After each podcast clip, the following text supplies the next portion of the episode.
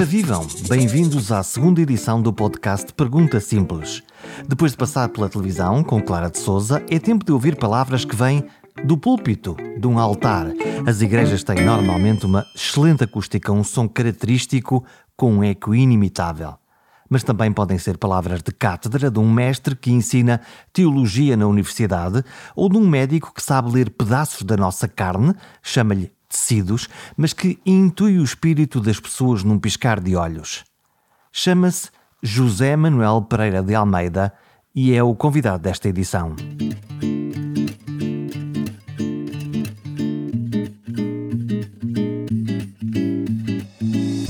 É médico, é padre, é professor, mas estes são rótulos mais formais. Lá dentro tem muito mais coisas para mostrar. Conhecemos-nos numa comissão de ética, todos nessa comissão sabiam muito do tema da ética, exceto eu. O meu papel nessa comissão era o de perguntador ignorante. Seguramente fui convidado porque nada sabia de nada. Não me dei mal na função ao longo da vida, não saber nada de nada e perguntar sobre tudo.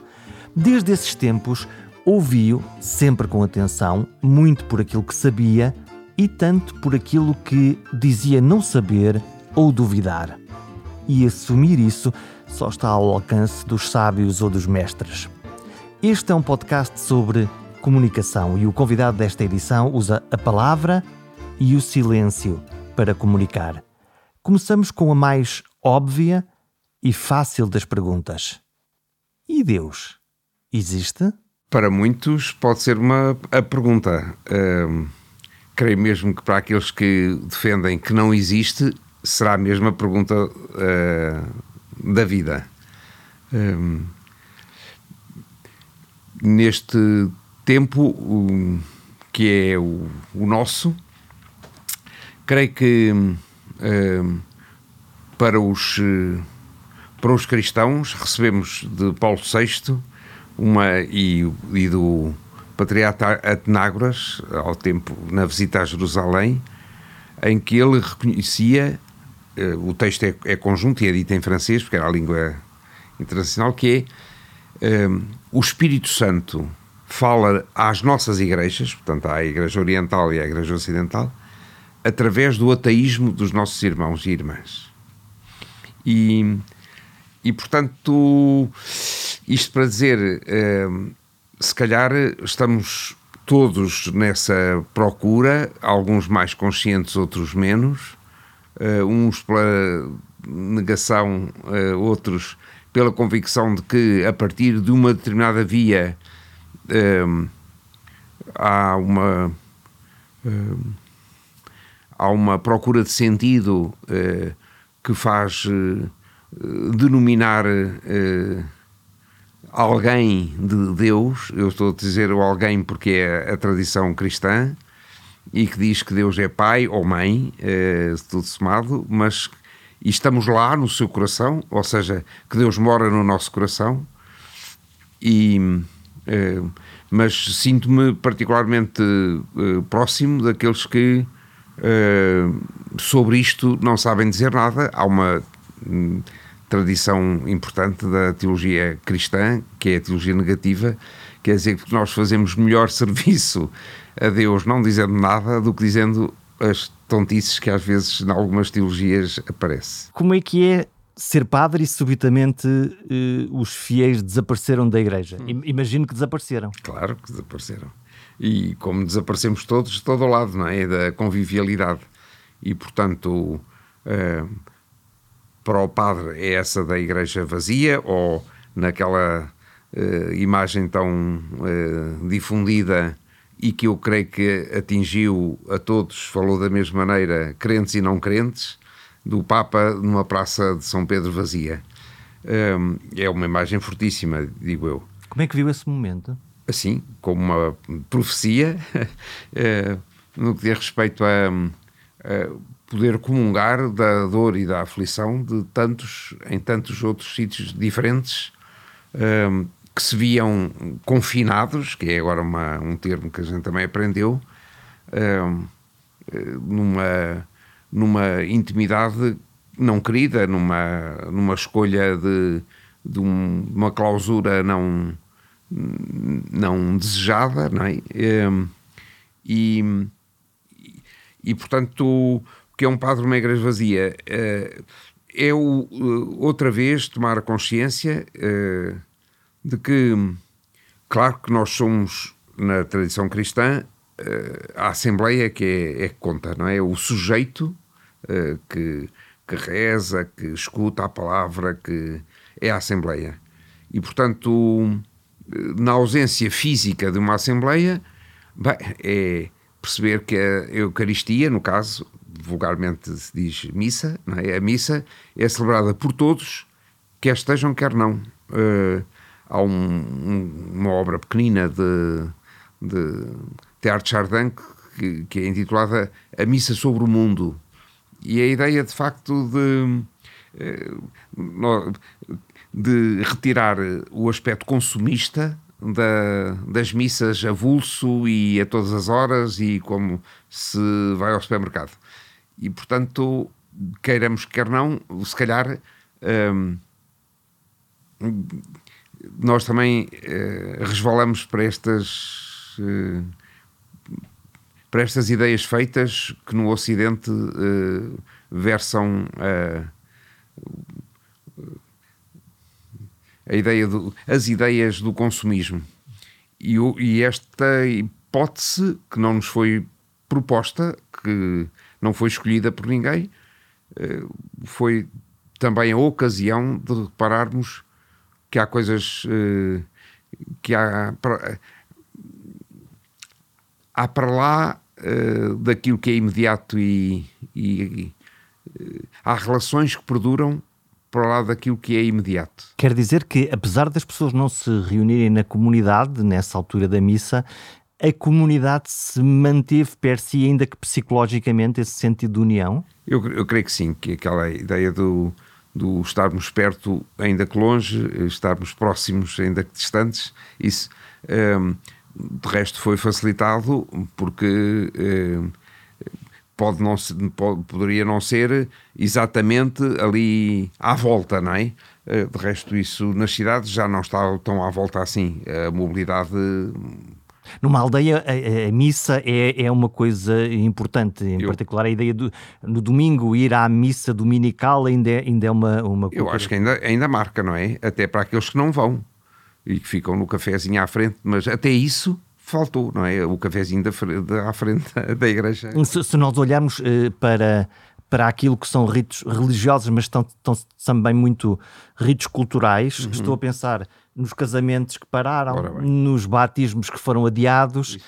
e nos funerais inadiáveis, mas onde não estava ninguém. Pois, eh, isso durante o. Eu, eu tive funerais todo, todo esse tempo, pois está claro, e nas eh, as primeiras situações podiam ser, mesmo assim na cidade é diferente, como tu dizias, um, ehm, podiam ser mais uh, penosas. Isso mudou muito a partir de, de, de, meados desta, desta temporada, quando se disse não há limite para os familiares. E claro que nas famílias grandes o limite depois dizia respeito à. A cada um. A, a, pois à circunstância objetiva do, do espaço. Uh, mas como é que eram esses funerais sem pessoas? Com quatro pessoas, cinco pessoas, sim. Uh, eram poderiam ser. Eu tive boas experiências, mas acho que noutras circunstâncias não foram boas experiências, uh, sobretudo aquelas em que vivem o afeto muito à flor da pele, não é? Porque não há não há abraços, não há, portanto foi tudo muito sóbrio. Nós aqui, se calhar, já somos mais sóbrios do que noutras bandas do mundo, eh, e, e portanto acabava por ser eh, uma dor muito vivida sem partilha, não é? E, portanto, sem o espaço da, eh, do acompanhamento humano que torna mais humana a dor ou eventualmente vivível. Qual é a importância do toque nestes, nestes momentos? Pois é, é, é tanto, não é? E nesta altura, nada, não é? e mais e a expressão com a máscara a expressão também muda muito e portanto a gente só vê os olhos e não sabe nada o que é que se passa abaixo às vezes os olhos falam mas uh, não dizem tudo e, e um, E o poder da palavra, alguém com, com a experiência que tem, com, enfim, com muitos anos a acompanhar comunidades e nestes momentos hora de grande felicidade, como o caso dos casamentos ou, batismos, eh, hora de grande eh, tristeza e luto, como, como, como um funeral de um ente querido. Como é que escolhe as palavras? Prepara-se para isso, pensa sobre isso, escreve sobre isso, ou é um, ato natural e de empatia nesta, nesta conversa? Eu direi que a gente, sim, que uh, reza sobre isso e uh, durante muito tempo e continua a ser um, um, desafio. No geral, para as coisas importantes, quer da alegria, quer da tristeza, as palavras nunca chegam uh, e, portanto, nós temos hum, as palavras que dizem na tradição cristã a palavra que é o próprio Jesus. Portanto, a gente espera que de alguma maneira isso passe através das nossos dos nossos pobres termos e dos, dos gestos que aqui são mais austeros, pois um, e que um, e que a pouco e pouco, como as pessoas também conhecem a palavra e são essa de, que Deus nos dirige em Jesus, que viveu nossa, uma vida humana até ao fim eh, não excluindo o sofrimento e a morte, eh, podem elas próprias anunciar-nos essa mesma palavra, ou seja, eh, acreditamos que não há uma comunicação única, quer dizer, não são, as pessoas não são unicamente destinatários, eles também são protagonistas, são habitados pela mesma palavra e podem na melhor dos, das hipóteses, evangelizar os padres. Portanto, há um, diálogo entre, entre as pessoas. Sim, uh, mesmo quando não é dito. Uhum. É? Ocorre-se-me agora uma, uh, provavelmente, dos diálogos mais íntimos que pode ter tido a questão do confessionário, do, do hum. formalmente num, num, confessionário, mas seguramente em muitas conversas, em sim, muitos, assim como esta, assim como esta, aqui à volta de, uma de sacralizar um bocadinho isto. Como é que se resolveu isso? Que eh, pessoas, enfim, da, da comunidade eh, que, que, precisaram de, de, de, trocar algumas palavras, de ouvir algumas coisas e desabafar, posso usar isso. a expressão? Pode, com certeza. Rarearam. Uh, e passámos a fazer sempre com marcação, que é uma coisa que a gente habitualmente na igreja está disponível, ponto. E agora não. É por marcação, é com uma hora, é com uma distância é com uma higienização da cadeira e da, e da mesa em que outra pessoa se senta depois do outro lado, sim, um, e portanto rarearam, mas uh, como uh, dizias, tive até recentemente pessoas que não é para se confessarem, é para, para, à procura do sentido que tem este sentido todo desta coisa que nos aconteceu, não é?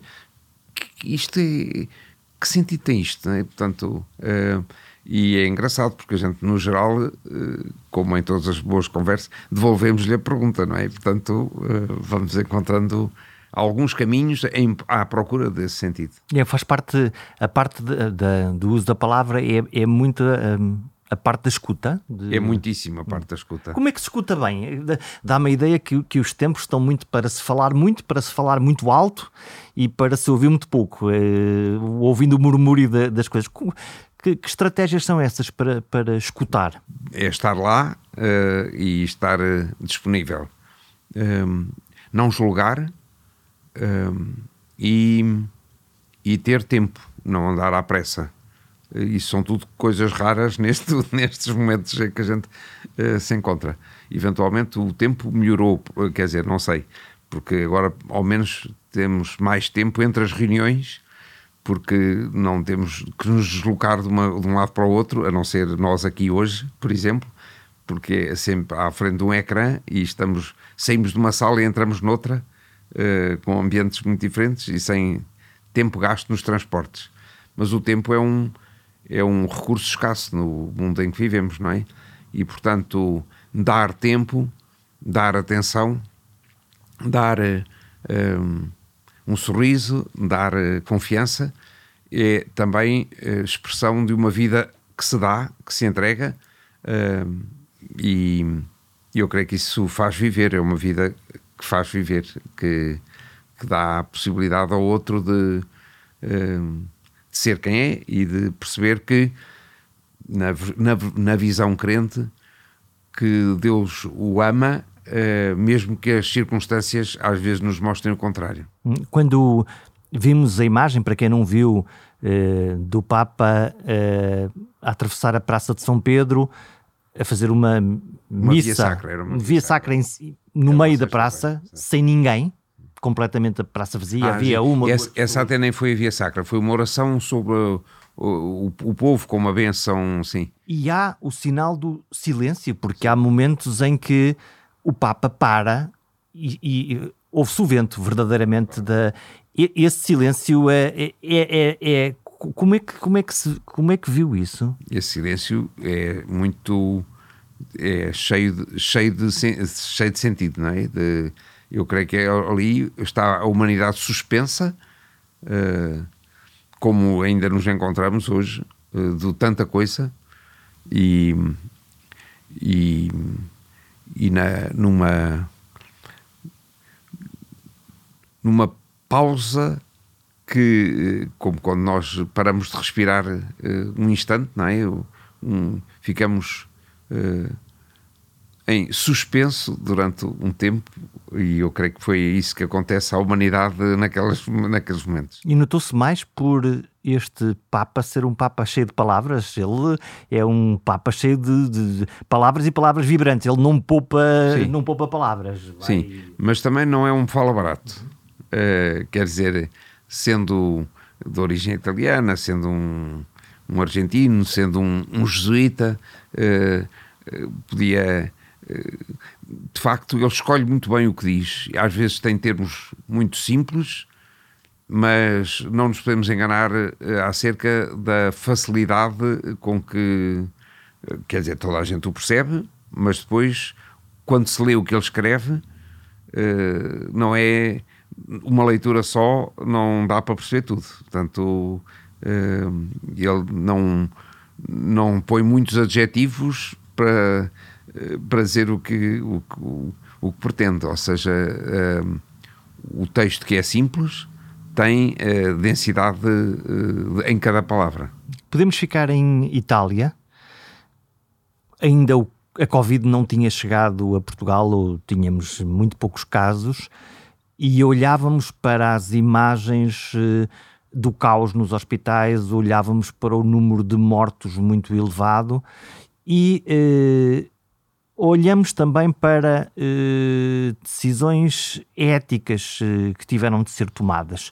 Nomeadamente, isso foi muito discutido, a probabilidade, quer imaginar que a realidade, de que nem todos os doentes italianos que necessitavam puderam ter acesso a um ventilador, a uma máquina de respiração que os pudesse ajudar a sobreviver à, à Covid. Como é que se faz uma escolha destas? Essa é, é, é uma, uma questão que surge logo no início da chamada bioética, anos 70, uh, eh, Estados Unidos, uh, rins artificiais, era a questão da hemodiálise. Uh, como é que há há poucos aparelhos, há muitos pretendentes, como é que se faz, não é? Portanto, a criação da primeira, de uma das primeiras comissões de ética, chamada não por acaso God's Committee, exatamente para decidir o Comitê quem, de Deus. quem vive, quem morre, como se Deus tivesse essa função, que é uma coisa que eu uh, acho que também é de teologia duvidosa. Um, isso foi muito agudo em todas estas circunstâncias e Uh, e deu, deu de novo novos, uh, escritos em vários, de vários matizes. É muito importante que, uh, que haja critérios objetivos definidos à partida para diminuir ou evitar uma arbitrariedade de, momentânea de sentimentos ou de afinidades. É muito importante que não seja, por exemplo, só a ideia da idade ou que os velhos sejam hum, eh, como que relegados uh, para uma vida que não tem valor. Uh, lembra outras coisas mais estranhas acerca do sentido da humanidade. E, portanto, uh, efetivamente, em cada circunstância, é, é preciso proteger os que estão mais vulneráveis, mas uh, dando a oportunidade para aqueles que têm maior possibilidade de sair do ventilador, porque não se ventila ninguém, ainda mesmo em circunstâncias sem ser a epidemia, para depois ficar ligado à máquina, não é? Portanto, isso é um azar dos azares. Portanto, utiliza-se a máquina transitoriamente, transitoriamente, para conseguir salvar alguém. E, portanto, eh, é preciso que ela seja bem aplicada naqueles que têm melhor possibilidade de passar por lá e dar lugar a outro, eh, ficando eles bem, bem entendido. Quero imaginar que numa unidade de cuidados intensivos com dezenas de doentes a entrar todos os dias e com incapacidade real de resposta, essa capacidade de decidir seja um. É um, é um trabalho muito árduo, trabalho de equipa, uh, e, e, é, e é isso que faz, por exemplo, um, eh, o burnout dos profissionais de saúde que viveram estes tempos uh, na linha da frente, como se disse, também utilizando uma expressão que eu creio que é bélica, tudo somado. Um, é o esgotamento. Isso. E, portanto, o, o, também eles precisam depois de algum recuo e de alguma recuperação uh, para depois voltar de novo a esta, a esta luta, porque é de uma luta que se trata uh, pela vida. Hum. Da, da, sua experiência como, como médico e ainda por cima numa instituição no, no, no, IPO de Lisboa, onde, enfim, a vida e a morte estão ali sempre em permanência. Como é que as equipas gerem isto? Como é que o, o que é que se diz a quem? Como é, como é que isto como é que isto funciona dentro do, de uma dinâmica de, de equipas? Pois eu, apesar de tudo, vi-os de fora porque estava numa área em que o era pedido é que fizesse bons diagnósticos e depressa. e isso também conta para para tratar doentes. Agora, eh, sim, eh, o nível de formação eh, em termos de humanidade dos técnicos, que, se, que, é importante que sejam bons técnicos na área em que se encontram, mas que tenham de facto uma, um background, uma, uma formação humana de reflexão sobre o seu agir, sobre as consequências do seu agir, sobre as motivações, sobre, no fundo, é, trata-se de uma formação completa e um médico tem isso, o, quer dizer, qualquer escola de medicina que se preze eh, aponta eh, neste sentido. A minha, na minha altura, ou na altura em que nos formámos, aqueles que agora temos perto dos 70 anos, tínhamos poucos que nos tematizaram coisas destas. Uh, ouvíamos isto no Miller Guerra, por exemplo, que nos deu história da medicina e deontologia, mas a deontologia não era a deontologiazinha, não é? Era uma, uma reflexão muito humanista da, da medicina e depois e tivemos grandes mestres que sendo internistas ou patologistas ou de facto discorriam sobre a vida e o mistério da vida eh, na relação de encontro uh, das, pessoas, umas com as outras. E eu acho que isso é o que faz a formação uh, de um médico hoje, que se calhar agora dá-se mais atenção às questões da, da bioética, da filosofia da medicina, uh, oxalá, não é? mas é muito importante aquela figura do, dos mestres em que aprendemos a pensar e a sentir uh, como vemos que eles pensam e sentem e decidem nas alturas uh, uh, decisivas. É? Os mestres desapareceram? ou, ou, ou é especulativo dizer isso? Eu creio que as grandes figuras, para nós, como é, é natural, é? Sim, de alguma maneira, entre nós não, não, não teremos. Mas é evidente que os miúdos continuam. Eu acho que, por exemplo, o Manuel Sobrinho Simões, para muitos eh, que o tiveram como, como professor e como companheiro de.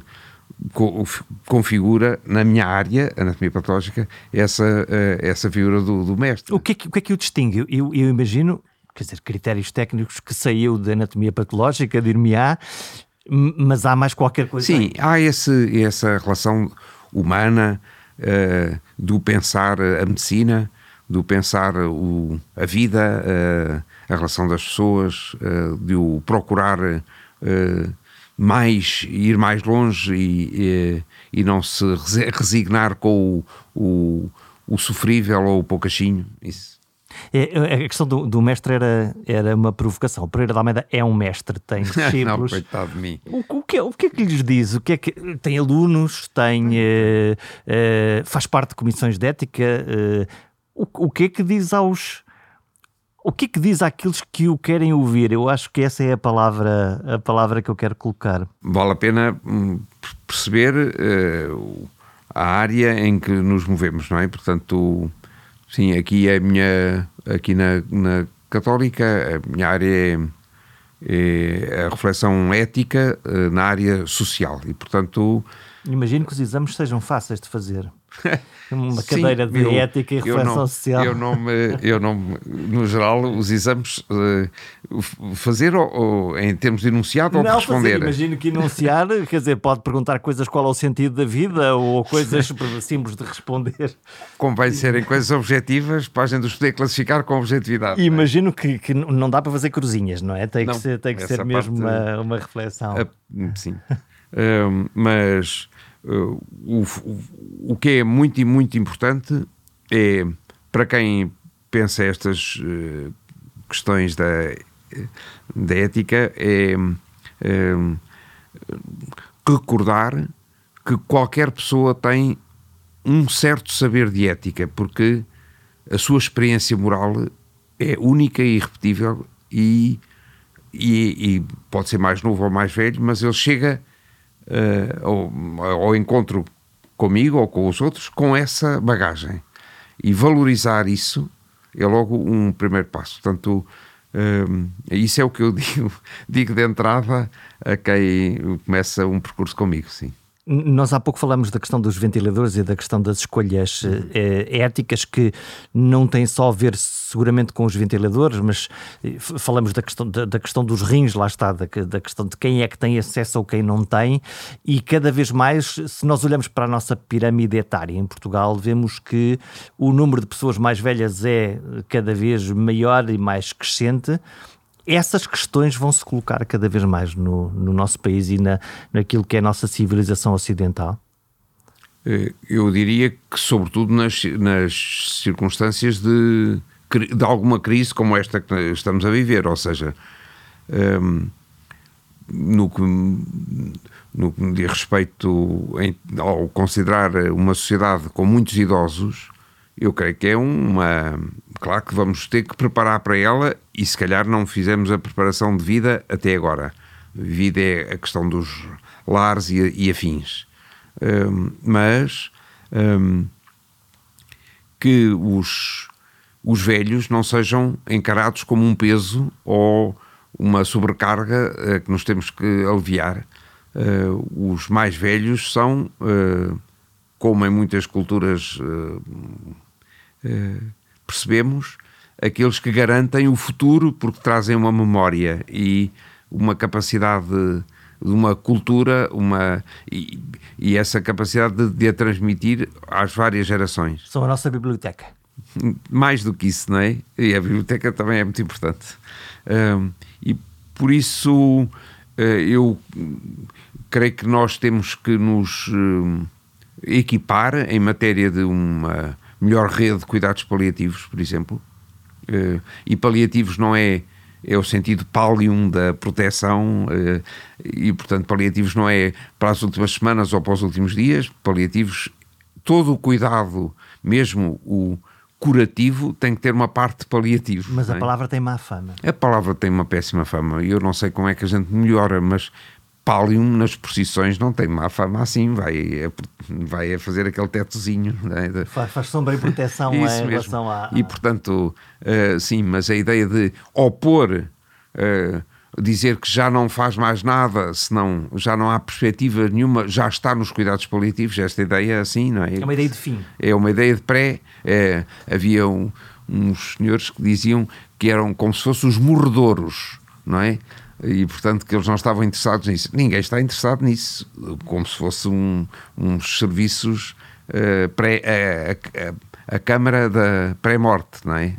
Não sei se diz a pré-Câmara de Morte ou a Câmara da pré.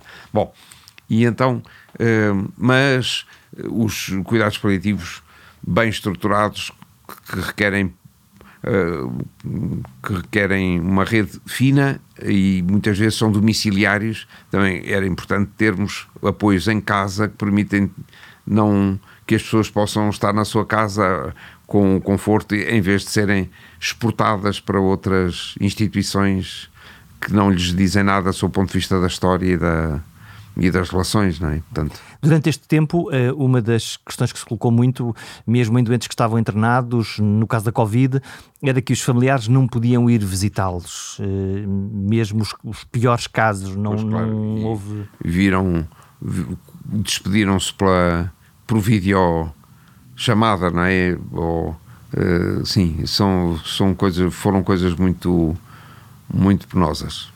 Por outro lado, imagino que mesmo para um doente que está internado numa unidade de cuidados intensivos, que não esteja sedado, obviamente, ver os médicos e as enfermeiras à sua volta metidos dentro de escafandros onde hum. praticamente se veem os olhos. Sim, se tanto.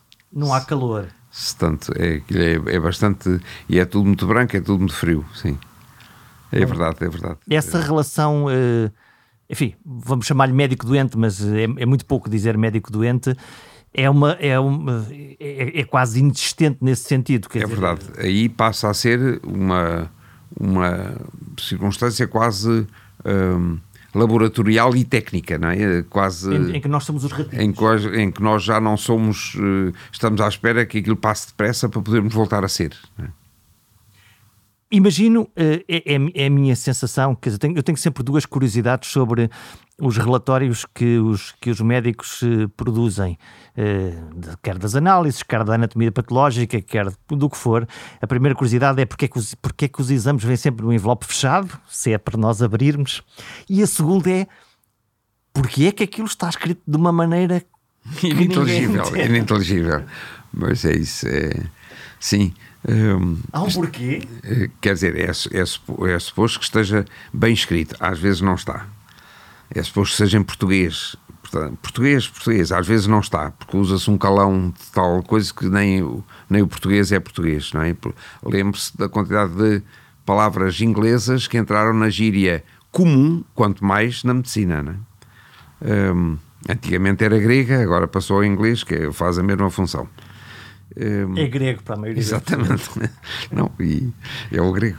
Um, e, portanto, mas de facto depois tem que se traduzir em linguagem compreensível para quem, para a pessoa, para o interessado, para a família, não é? O que é que eu estou a dizer quando digo o quê, não é? Um, e por isso o que vai escrito é mais a base para uma boa conversa de encontro e de relação e de explicação do diagnóstico do que propriamente uh, um rótulo para pôr na, na, na pessoa. É? Hum, quando nós uh, estamos perante, imagino que, que isso acontece com todos os médicos, quando olhamos, por exemplo, para a oncologia uh, e a situação de um doente é verdadeiramente difícil, comunica-se o quê? Comunica-se toda a verdade, metade da verdade, a verdade que o doente quer, eh, porque há aqui muitos inuendos no meio desta conversa, Sim. não é? A primeira coisa é saber que tomarmos nós perceber alguma coisa do que é verdade. Eh, todos. Depois é evidente que é, é na verdade do diagnóstico, não é? é? É sempre uma verdade provisória e vamos ver e depois não é só o diagnóstico, é também o prognóstico. Lembrando que não há doenças, há doentes, isto contradiz a minha, a minha área, porque na, na minha área a gente anda à procura das doenças e, portanto, classifica doenças e não e deixa ao clínico esse trabalho de perceber que, eh, que na história concreta daquela pessoa, aquela doença tem estas particularidades que ele depois vai acompanhando, porque a terapêutica também não é, não dá todos o mesmo, o mesmo efeito em todos, por aí fora. Mas imagino que pelo olho do microscópio, quando vê determinados tecidos com algumas alterações que para si são claríssimas, não pode deixar de pensar que este doente, este caso, não tem um bom prognóstico. Claro, não. O, o, nós também damos, sob o ponto de vista morfológico, a ideia do diagnóstico e do prognóstico. Uh, a classificação é cada vez mais fina, sobretudo com a imuno, uh, e que permite perceber até uh, em determinadas circunstâncias dizer baixo grau de malignidade, alto grau de malignidade, não é? Um, agora, com isto tudo, depois as pessoas não são todas iguais e, e não... Isto tudo aos doentes? Pois isso é um trabalho que, o, que da relação, como o Jorge dizia há bocadinho, de médico-doente, portanto, da relação do médico assistente ou da equipa que acompanha o doente, é essa relação de diálogo, em que um, em princípio, e à maneira uh, abstrata e, uh, e norte-americana, os doentes subtraindo-se do paternalismo dos médicos uh, do antigamente, têm direito à, à, à, verdade sobre si. Mas a verdade sobre as pessoas não pode ser uma verdade que esmague a vida que, que quer viver, que está, não está à espera de um abafador, está à espera de uma ajuda, não é? Portanto, hum, creio que é, foi feito um, mesmo nos, nos americanos uma investigação dos índios navajos em que eh, quem queria, quem a, a verdade era dita ou, ou, o diagnóstico era dito à mulher, à mulher da, eh, nunca, nunca ao marido, não é? Não, francamente sábio, parece-me que é um caminho sábio. e portanto, um, a ideia de perceber que a pessoa é uma pessoa, mas também tem uma família e que isso a medicina familiar faz melhor do que ninguém, diria eu. Uh, e que, e que, portanto, há que acompanhar uh, todo um processo que um rótulo que a pessoa pode querer saber como é que se chama a doença, mas isso não muda muito acerca de nada se for um nome esquisito, e, e que, portanto, eh, é de facto a, verdade que a pessoa pode acolher e, sobretudo, a verdade que a possa fazer caminhar na esperança, ou seja, que. Hum, pode haver o risco de destruir a esperança. Isso, e a esperança é a última a morrer, ou seja, quando morre a esperança, nós também morremos, não é? E portanto, um, claro que se há uma, se estamos numa situação uh, iminente, se a pessoa tem, uh, é importante resolver coisas uh, em termos de família, é bom perceba que não tem provavelmente dois anos à frente para ver, mas que, o que é que nós sabemos? Não sabemos nada, pode morrer no mesmo instante, qualquer um de nós, estamos aqui a falar, mas a ideia de, de que acerta o, o de vida, eh, que é uma coisa que a gente nunca põe uma barreira, tem de facto para eles uma, um, um horizonte, um mais, horizonte curto.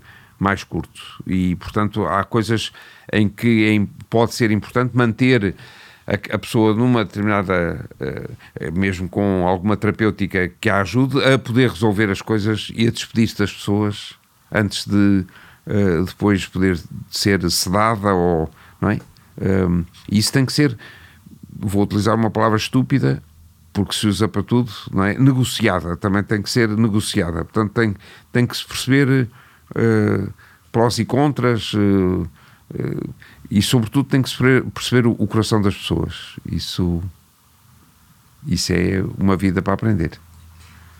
Nos tempos de Covid, que é onde nós ainda estamos, Covid, Covid, Covid, Covid, exageramos a falar do tema, usamos na medida certa, ou se calhar olhando para trás eh, podíamos ter seguido outro caminho. Oh, estou, estou a olhar e a imaginar que muitos doentes não Covid, de outras, outras doenças, doenças, que continuam a existir, cá, claro. E desapareceram dos hospitais com medo, hum. se podemos usar a palavra ou, ou não.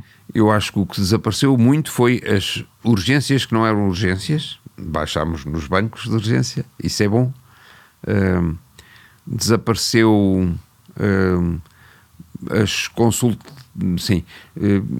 Isso é que eu acho que. As consultas de repetição que isso, se calhar não se eram. Calhar eram talvez, não é? E depois, como os hospitais também se organizaram em termos de áreas específicas, eu acho que essa ideia do medo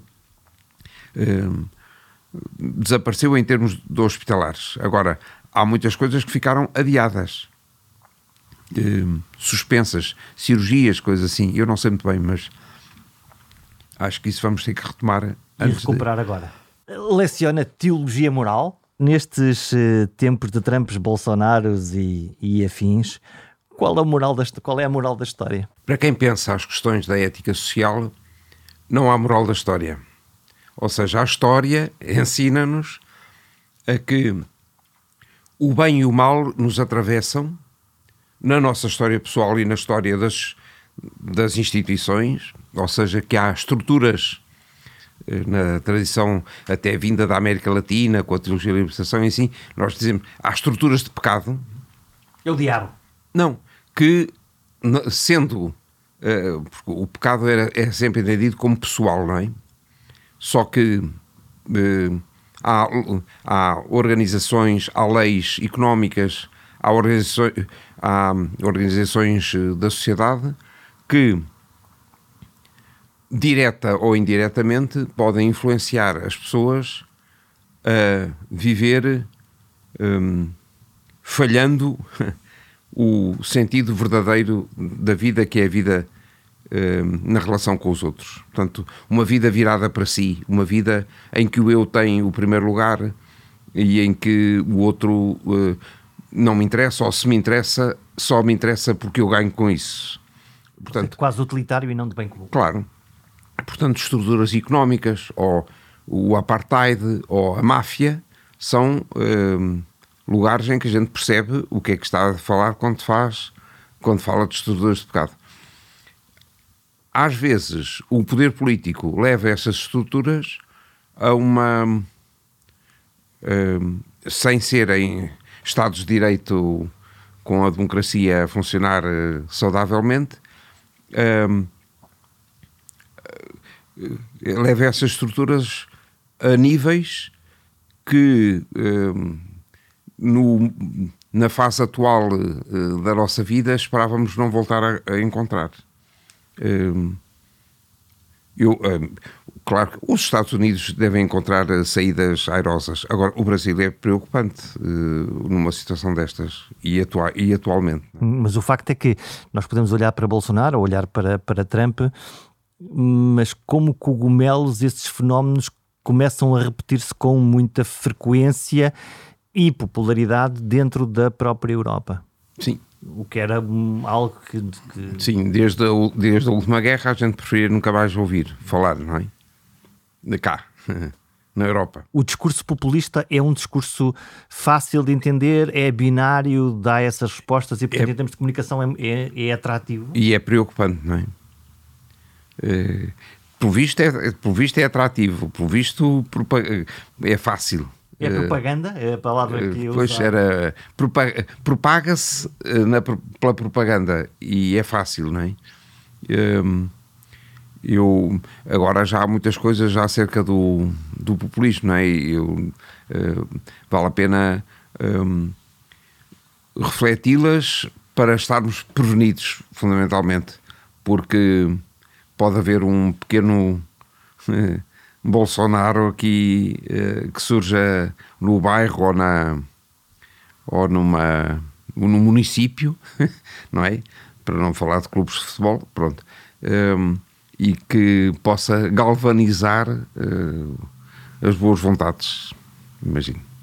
Vamos fechar esta entrevista com eh, quase um desafio. Não sei se a memória vai para aí ou se eh, qual é que foi a sensação da primeira uh, Eucaristia, agora depois do Covid, uh, de estar de novo no púlpito a falar à sua comunidade, ou se prefere ir lá atrás e pensar no, na, primeira, uh, na primeira missa, na primeira homilia que teve que fazer para, para, uma, para uma comunidade. Como é que foi a sensação? A sensação.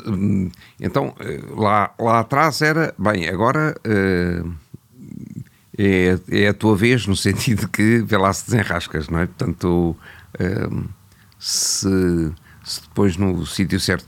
Uh, nós nunca estamos preparados para estes momentos iniciais, não é? O, iniciais, a gente estudou o que estuda, tal, tal, acha que agora é que é, mas somos uns atados. Hum, Lembro-me que eh, de ter que preparar bem, é claro, e, mas hum, hum, por exemplo, um, uma vez no Hospital de Santa Maria, hum, calhei que uh, presidia um funeral de um familiar de uma colega uh, e acho que fiz um discurso que mais ou menos cobria o tema, vá, da questão. E, e foi uma coisa em que vi claramente que, que estava atado. É? Quer dizer, queria falar para lá dos limites de, confessionais, porque havia muito, uma grande participação de pessoas que não eram uh, católicas ou que não eram cristãs ou que nem eram, não eram crentes e e vi-me da cor dos cucos. Pronto. Isso é assim uma já agora que a gente vai lá para trás. Agora, agora não, foi, foi a possibilidade de dizer às pessoas que aquilo que a gente conversou logo no início, que era se para as pessoas foi um grande peso não ter um, esta ausência da, da visibilidade na celebração da Eucaristia, para os padres também não, eram não é fácil a gente estar a celebrar sozinho por todos, não é? Uh, sem ser para aqueles. É, e portanto, isso decorreu com muita, com muita leveza, no sentido de que era muito desejado e foi bem preparado e correu bem. E assim aconteceu. Antes de vos pedir que subscrevam o podcast ou falem dele aos vossos amigos, ou se gostarem mesmo, mesmo muito, deixem um comentário no Apple Podcasts ou no site perguntasimples.com. Fiquem com uma nota final. Tenho na minha mão o último livro de Pereira de Almeida, A Dor dos Outros. Diz o autor que se trata, que se cuida, que se acolhe com uma única palavra: compaixão. Até à próxima.